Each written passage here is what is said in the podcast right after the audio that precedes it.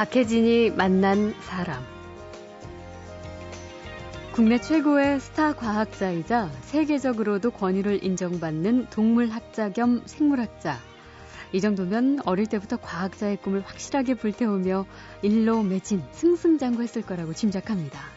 한 번도 제가 보기에 거의 고등학교 졸업하는 순간까지도 과학자를 꿈꿔본 적은 한 번도 없었던 것 같아요. 예. 어느 순간에 이것들이 그냥 제가 가야 될 길로 이렇게 정리가 된 거지. 네. 제가 뭐 이 길로 가야지. 음. 그래서 가보지는 못한 것 같아요. 문학소년으로 시인이 될까 하다가 고3 때는 선생님의 권유로 미대 진학을 생각해 봤습니다. 아버지는 법대를 가라 했고 결국 의대에 지망했다가 떨어지고 재수를 해서도 또 실패했습니다.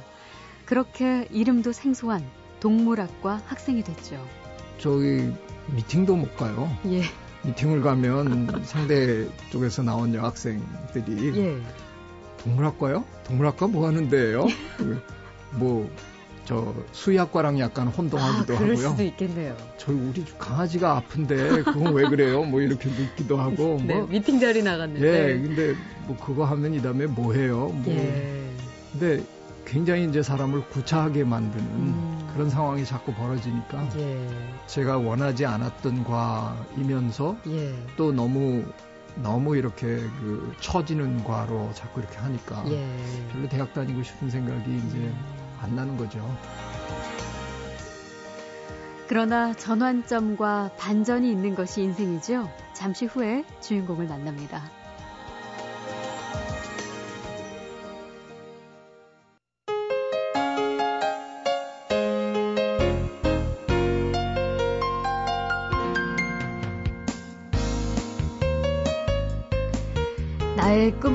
무엇인가?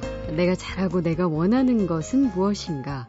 영원한 청춘의 고민이지만 요즘 청소년과 젊은이들은 이 문제가 참 더 심각합니다. 워낙 경쟁이 치열하다 보니까 꿈에 대한 확신이 빨리 오지 않는 거, 이거 자체도 내가 뒤처지고 있다는 열등감이 되기 때문이죠. 또 뿐만 아니라 자신이 처한 상황, 또 선택한 길이 마음에 들지 않을 때는 성급하게 좌절하면서 자포자기 상태로 방황하기도 합니다. 하지만 방황이 곧 실패는 아니라는 걸 증명하는 사람들 우리 주변에 얼마든지 많죠. 오늘 만날 손님도 그 가운데 한 분인데요. 개미 연구로 유명한 동물 행동학자 최재천 이화여대 석좌 교수 세계적인 권위의 자연과학자이자 또 30여 권의 책을 쓰고 번역한 베스트셀러 작가이기도 하고요. 과학의 대중화에 앞장서는 스타 과학자이시기도 합니다. 최재천 교수가 과학 이야기가 아니라 자신의 어린 시절을 아주 꼼꼼하게 고백한 이야기를 이번에 책으로 펴냈습니다. 알고 보니까 이분도요, 어린 시절부터 동물학자가 되겠다는 꿈으로 초지일관 탄탄대로를 걸어왔던 것이 아니었습니다. 어찌 보면 우리한테는 좀 위로가 되는 이야기이기도 하죠. 만나보겠습니다. 안녕하세요. 네, 안녕하세요. 네, 반갑습니다. 네. 어, 이번에 또 과학 어려운 이야기 해주시려나 했는데 이번에는 진짜 재밌게 선생님의 어린 시절 이야기를 담아서 예, 예 그때 함께 읽었던 책 이야기도 넣어주셨어요. 예. 예. 제가 사회활동을 좀 하고 나니까요. 저도 뭐, 저는 사실 저에 대해서 뭐 남들이 뭐라 그러는 거 별로 뒤져볼 시간도 없는데, 예. 제 주변에서 가끔 당신도 이런 욕 먹고 산다고 또 친절하게 알려주시는 친구들이 있어요. 근데 네. 욕 먹는 거에 가장 대표적인 게 제가 완벽한 엘리트라고 욕을 먹어요. 네. 그러니까 이제 딱 보면 서울대학 나왔고 그렇죠. 하버드 대학에서 박사학위를 했고 네. 서울대 교수 하다가 뭐 이런, 이런 이력만 딱 보면 예, 우리 요즘 말하는 스펙이 정말 짭짭하시잖아요. 그렇죠. 그래 그런데 제가 글을 쓰거나 뭐 강연할 때는 제가 좀 상당히 진보적인 사람이고 뭐 여성에 대해서도 많이 얘기했고 그렇죠. 뭔가 뭔가 어려운 분들에 대한 얘기를 많이 하는데 예. 이제 그게 고깝게 받아들여진다 네. 이런 비판이 많더라고요. 사회 문제에 대해서 예. 발언을 네가, 하시는 부분에 대해 네가 뭘 그런 걸 아느냐 음. 승승장구만 해온 사람이 예. 근데 사실 저 그렇지 않거든요. 실패 많이 했고 방황 많이 했고 뒤늦게 길 찾아서 열심히 해서 뭐 어느 정도 왔기 때문에 네. 그런 얘기를 좀 해주면 음. 왜 요즘 저 난도 쌤이라고 그러시던데 예. 그죠 서울대학의 김난도, 김난도 선생님 아프니까 청춘이다 참 정말 아이들을 따뜻하게 이렇게 어루만져 주셨잖아요. 예. 그래서 저는 그런 조금 더 그런 그 아픈 청춘들한테 음. 세상 살아보니까 참 길더라. 네. 기회 자주 오더라. 음. 조금 더 구체적인 얘기를 한번 해보면 어떨까. 네. 그래서 하여간 조금 부끄럽지만 옛날 옛날 얘기를 좀 했습니다. 그럼 이번 책은 뭐 어떻게 보면은 스스로에 대한 고백이자 또 어, 일부의 그 사회적 어떤 지적 혹은 우려에 대한 자기 해명서쯤으로 어, 뭐 받아들여도 될까요? 네. 자, 그러면 선생님께서도 뭐 여러 방황의 시기가 있었고 갈등도 겪었다 하시니 저희가 어린 시절로 한번 거슬러 가보겠습니다.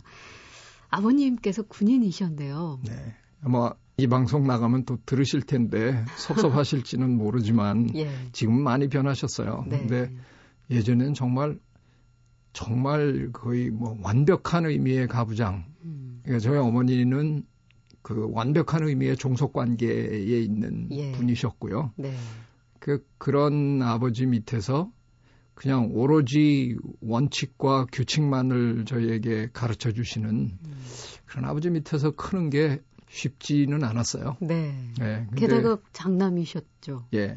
그리고 저한테는 또 네 세대가 되면 이제 우리 집안이 좀 달라져야 한다. 음. 그런 얘기를 어려서부터 저한테 조금은 너무 많이 하셨던 것 같아요. 아. 예. 참뭐 부담스러웠어요. 뭐 그런 점들이 어쩌면 그 부모님을 통해서 본 어떤 남녀 관계, 가부장적인 우리 사회 남성상, 특히 이제 그최 교수님께서 최근에 사회적인 문제, 특히 여성 문제에 대해서 뭐 호주제 폐지 발언도 예전에 아주 열심히 하셨던 걸로 알고 있는데 그런 것들에 대해서 관심을 갖고 발언하시게 된 하나의 아주 불씨랄까요? 중요한 계기가 됐을 수 있겠네요. 그럴 수도 있겠죠. 예. 그러니까 어려서부터 그걸 보면서 생각을 안 할 수가 없었으니까요. 그렇죠. 아주 어렸을 때부터 그런 문제에 대해서 자꾸 혼자서 나름대로 생각하고 음. 그걸 어디 뭐 아버지한테 얘기할 수 있는 뭐 그런 용기는 없었지만 네. 마음속에서 늘 그런 생각들을 정리하시고. 나름대로 정리하고 살다가 제가 전공을 참 우연히 잘 만난 거예요. 예. 제가 공부하는 이 자연을 연구하는 이 학문이 자연에 나가 보니까 제가 가지고 있던 그런 의문점들이 음. 자연에는 가지런히 정리가 돼 있더라고요. 예. 근데 그게 제가 생각했던 거랑 정반대로 돼 있더라고요. 음. 그래서 처음에는 굉장히 고민을 많이 했어요. 왜 인간만 다른 동물들이랑 이렇게 달라야 하나. 예. 근데 나중에 이제 공부를 조금씩 더 하면서 그런 것들이 이렇게 가지런히 어느 순간에 정리가 되더라고요. 네. 예. 그 어린 시절에 첫 번째 꿈이 제 이 부분에서 또 선생님이 얼마나 그 버라이어티 하신 분인지를 알 수 있는 게 초등학교 때는 뭐 시인을 꿈꾸시기도 해, 하셨다는 얘기를 네. 들었습니다. 아, 이게 뭐 어떻게 시작됐는지 저도 모르겠는데요. 예. 그 억지로 이렇게 기억해 보면 그 계기는 서울에 우리 집에 큰 삼촌이 와서 대학에 다녔어요. 예. 근데 그 당시만 해도 이 종이가 그렇게 그 흔한 시절이 아니었는데 음. 아마 저희 아버지가 큰 삼촌 공부하라고 종이를 어디서만큼 구해다 주신 것 같아요. 네. 하얀 백지를만큼 그 당시에는 백지 한 이만큼을 손에 쥐어 본다는 게 그렇죠. 그게 굉장히 뿌듯한 일이거든요. 예. 여기다가 뭘 쓰고 뭘 그릴 수 있을까. 음. 그 삼촌을 부러워하는데 아마 삼촌이 제가 부러워하는 걸 봤는지 예. 한 묶음을 저를 딱 묶어 주셨어요. 아, 그래요. 근데 그걸 들고 여기다가 뭘 쓰지? 음. 그러면서 한 며칠을 한 자도 못 썼어요. 네. 너무 아까워서. 어.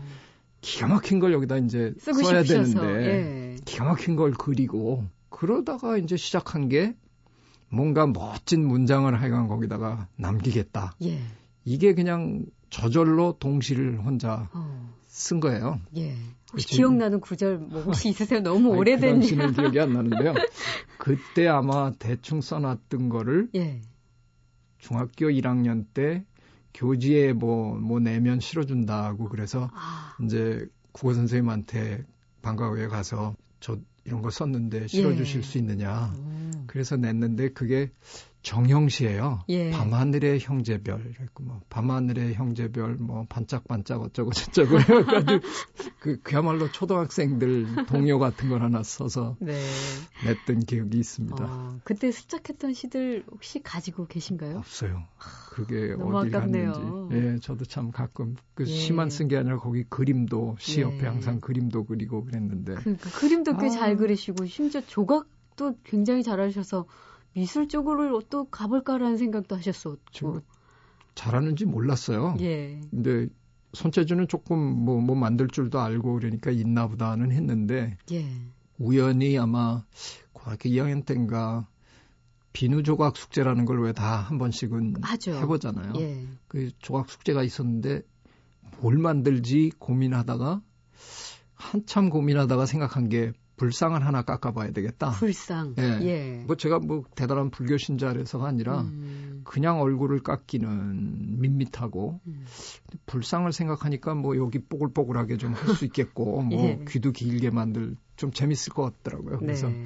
앉아가지고 아마 한 너댓 시간을 앉아서 혼자 깎은 것 같아요. 음. 그리고 이제 다 깎았다 그리고 잠깐 자고 학교에 갔는데 어 미술 선생님이 그만 뭐 당신 미술 교사 역사상 최초로 만점을 주느니 아, 뭐 이러면서 예. 저를 미술반 안 들어오면 이건 네가 안 맞는 걸로 알겠다 뭐 협박을 하시는 바람에 미술반에 들어가서 아. 한 1년 조각 공부를 좀 했습니다. 아, 네. 아, 그 뭐 미술을 하셨어도 사실 어울리실 것 같고 시인 최재천도 왠지 어울릴 것 같고. 글쎄요. 근데 과학의 길로 가셨어요. 참. 네. 자, 박혜진이 만난 사람, 개미 연구로 유명한 동물 행동학자이자 수많은 저술과 강연을 통해서 인문학과 과학을 넘나드는 지식 전달자, 아, 최재천 이화여대 석좌 교수를 만나고 있습니다. 한국의 대표하는 스타 과학자지만 이 어린 시절부터 이 길을 꿈꾼 건 아니었습니다. 꿈을 찾지 못해서 혹은 꿈 때문에 좌절하는 젊은이들을 위해서 최근 자신의 인생 이야기를 책으로 풀어내셨습니다. 박혜진이 만난 사람.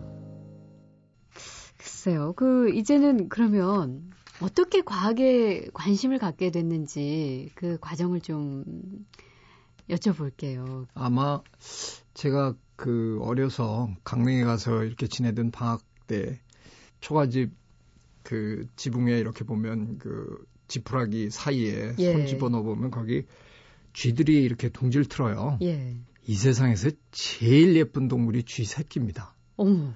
요만한데요. 예. 그 들여다보면 불독 새끼 같이도 보이고, 그러니까 미니에이처죠. 예. 그 소형. 귀여워요. 너무 예뻐요. 예쁘다고요? 기, 가 막히게 예뻐요. 그래서 뭐 그걸 쪽쪽 빨기도 하고 뭐 별짓을 다 했는데 그 그런 걸 이렇게 보면서 헐그 그렇게 빨다가 이제 예. 어미가 올까봐 집어넣어 놓으면은 그 다음날 보면 물어 죽여가지고 땅에 떨어져 있기도 하고 어. 그래요. 그래서 어려서 그런 게 궁금하기도 하고 음. 왜 그랬을까. 근데 나중에 이제 책을 읽다가 보니까 그렇게 하면 냄새가 달라져 갖고 어미가 아. 자기 새끼인 줄 모르고 물어 죽는 물어 죽인다 뭐 이런 것도 예. 배우고 예. 그런 일들을 이렇게 쭉 하면서 알게 모르게 아마 음. 자연에 대한 관심은 어마어마하게 제가 키웠던 것 같아요. 예. 아니, 그래서 고등학교 때는 음. 정말 말씀하신 대로 어마어마하게 어려운 제목의 책을 모닥불과 개미, 어? 솔제니친이 쓴 그 책을 읽고 개미의 생태에 그때부터 또 관심을 갖게 됐다는 게 예. 어. 그 신춘문예를 좀 한번 해보려고 예. 이제 고등학교 때 꿈을 좀 꿔봤어요. 예. 근데 신춘문예 준비를 하면서 뭐 결국은 한 번도 못 보내봤습니다만 음. 대학교 때까지 하여간 찬바람만 불면 한 번씩 마음이 하다가 설레다가 못했는데 예. 꼴의 꿈은 또 크게 가지렸다고 그 신춘문예를 하다가 어느 날부터 아, 기왕에 내가 신춘문예 할 거면 이 다음에 노벨 문학상을 받아야 될 게 아닌가. 네. 그래서 노, 그 당시 이제 노벨 문학 전집이라는 게 있었어요. 예. 노벨도 아니고 노벨 노벨 문학 전집이라는 게 있었는데 그거를 어머니가 이제 사주셔서 음.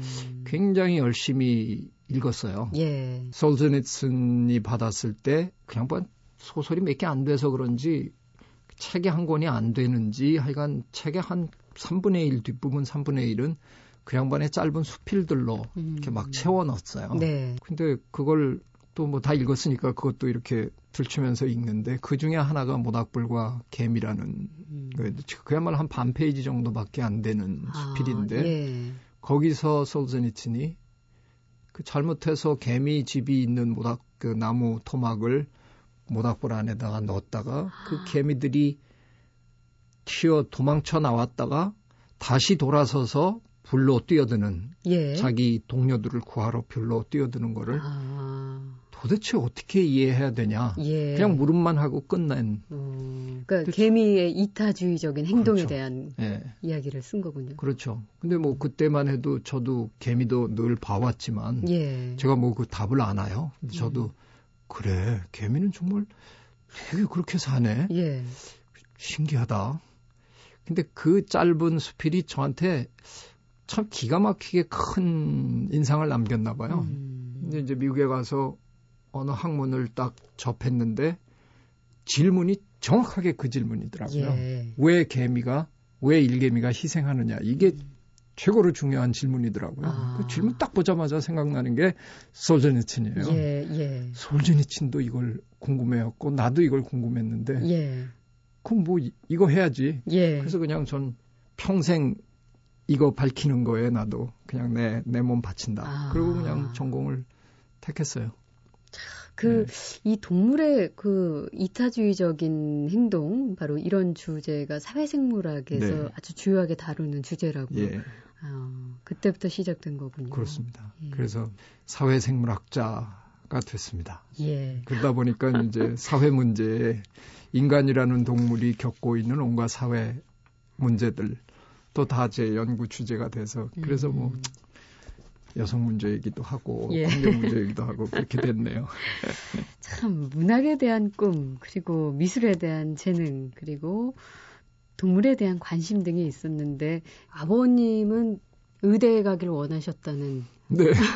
아, 그것도 뭐 어느 부모님들처럼 법대 가라고 늘 얘기하시던 분이 적성 검사 전문가한테 한번 물어봤더니 너는 뭐 타고나기를 아예 의사할 사람으로 아, 그냥 뭐 딴 게 아니라 예. 의사로 아주 딱 맞는 사람으로 음. 타고났다더라. 음.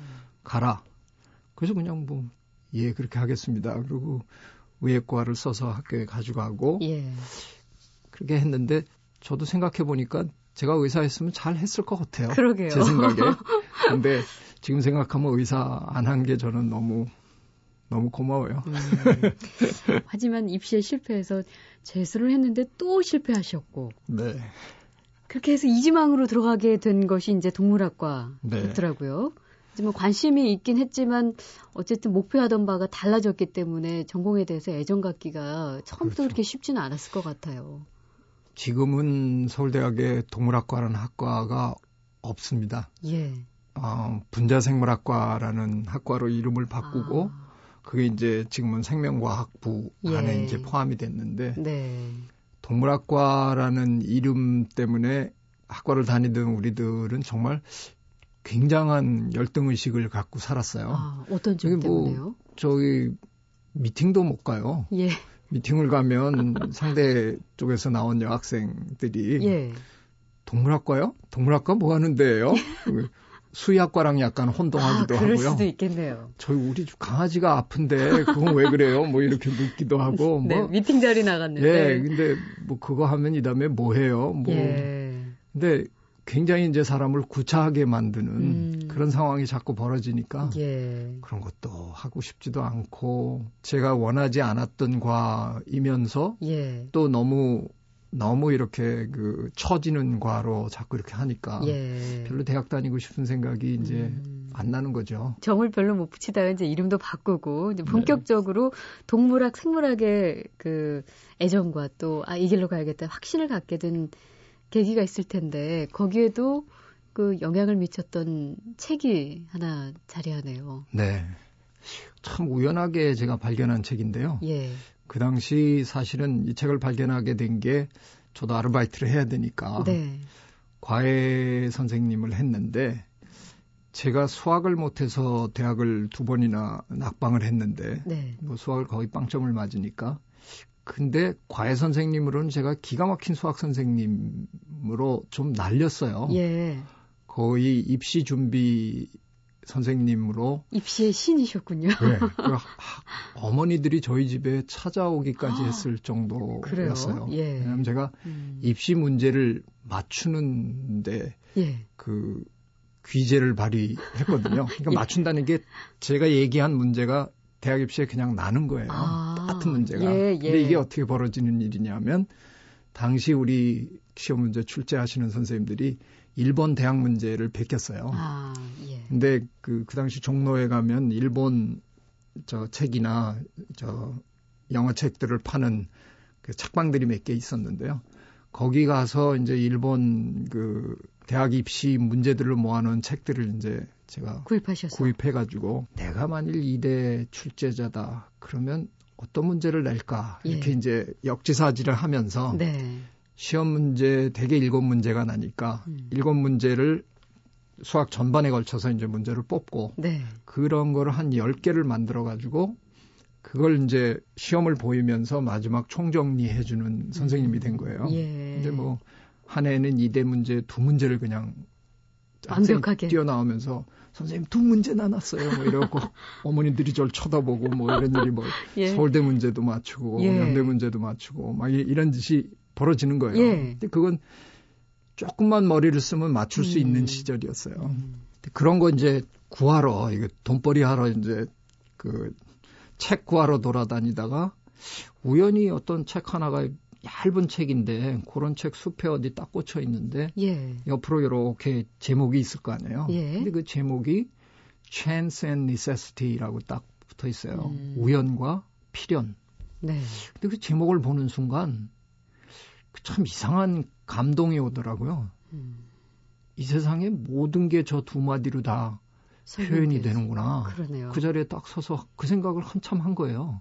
근데 이걸 쓴 사람이 생물학자 노벨상을 아. 받은 프랑스의 생물학자예요. 예. 근데 생물학자가 이런 책을 쓰, 쓰나? 예. 저는 생물학자는 그냥 어, 저 시험관에다가 뭐 하고 해부나하고 뭐 그런 거나 해야 되는데 이건 철학 아니에요. 그렇죠.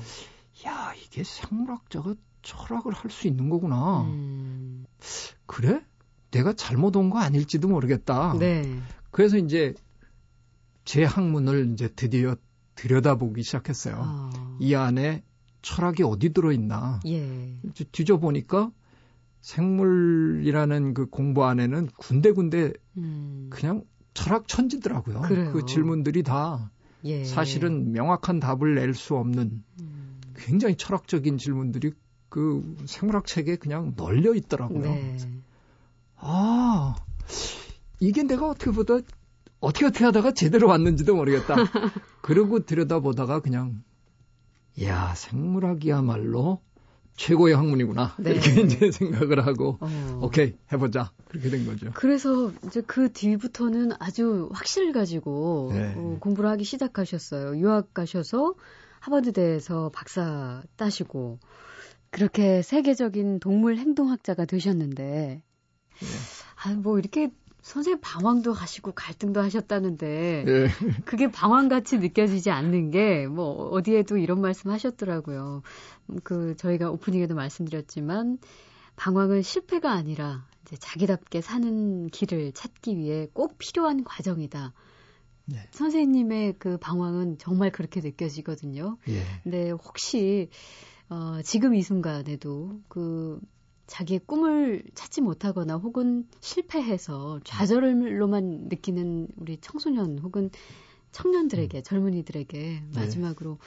한 말씀 해주세요. 예. 장래에 대한 생각을 끊임없이 하고 사는 음. 우리 모든 청소년들한테 이건 제가 한마디 좀 자신 있게 드릴 수 있는데 네. 제가 중고등학교에 강의를 많이 다녀요. 음. 제 강의의 제목은 정해져 있습니다.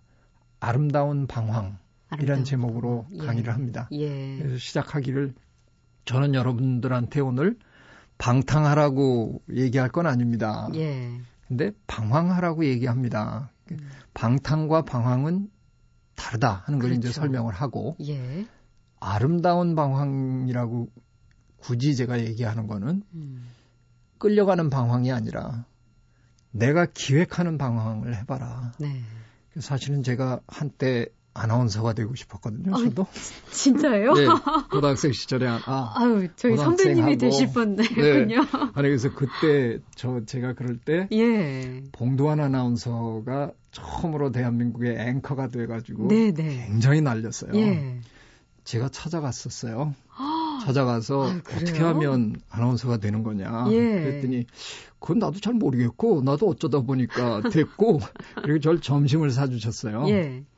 상당히 뭐한몇 년을 제가 아나운서 꿈을 꿔본 적이 그래, 있어요. 그래요. 그래서 제가 그런 얘기를 하시래요. 아나운서는 요즘 아이들의 그야말로 뭐 최고의 꿈 중에 하나잖아요. 그래서 아이들한테 나도 그런 꿈 꾼 적이 있는데 예. 나는 그걸 시도해봤다. 예. 그리고 방송국에 가서 하, 는 모습도 여러 번 지켜봤다. 음. 그리고 거기 끼어들어서 뭐 제가 도와드릴 일 없습니까? 뭐 별짓도 다 해봤다. 그래요. 그런 게 아름다운 방황이다. 예. 그냥 쭈그리고 앉아서 음. 뭐넌 뭐 되는 것도 없고 그러고는 일이 안 되니까 음. 자꾸 뒤로 돌고 그거는 끌려가는 방황이고 네. 내가 뭔가 해보고 싶은 일이 있으면 뒤지고 쑤셔보고 때려보고 음. 열어보고 다 해봐라. 그러다 보면 어느 순간에 내가 가야 될 길이 고속도로처럼 이렇게 무지하게 넓게 확 눈앞에 보이는 날이 온다. 이건 날 믿어주 좋다까지 예. 이런 제가 네. 마치 무슨 교조처럼 이제 그렇게 그런 날이 오면 예. 누가 아무리 옆에서 발목을 잡고 밧줄로 음. 묶어도 달린다. 그렇죠. 그냥 열심히 달리게 된다. 예. 그러니까 찾아라. 음. 어차피 한 번 사는 인생인데 음. 남이 하라는 일 그거 하면서 살다 죽는 건 너무 억울하다. 네. 그러니까 그냥 악착같이 찾아라. 뒤져봐라. 그러다 보면 어느 순간에 음. 내 길이 보인다. 예. 한번 해봐라. 아이들이 굉장히 좋아해요. 힘을 어, 얻네요. 네. 저도 뭔가 지금 막 해보고 싶은 열정이 생길 정도로 아 어, 즐겁고 굉장히 희망적인 시간이었습니다. 네. 아, 자신의 유년기 젊은 시절의 이야기로 청소년과 젊은이들에게 꿈에 다가가는 방법을 풀어낸 이화여대 최재천 석좌 교수와 오늘 함께 했습니다. 선생님 감사합니다. 감사합니다.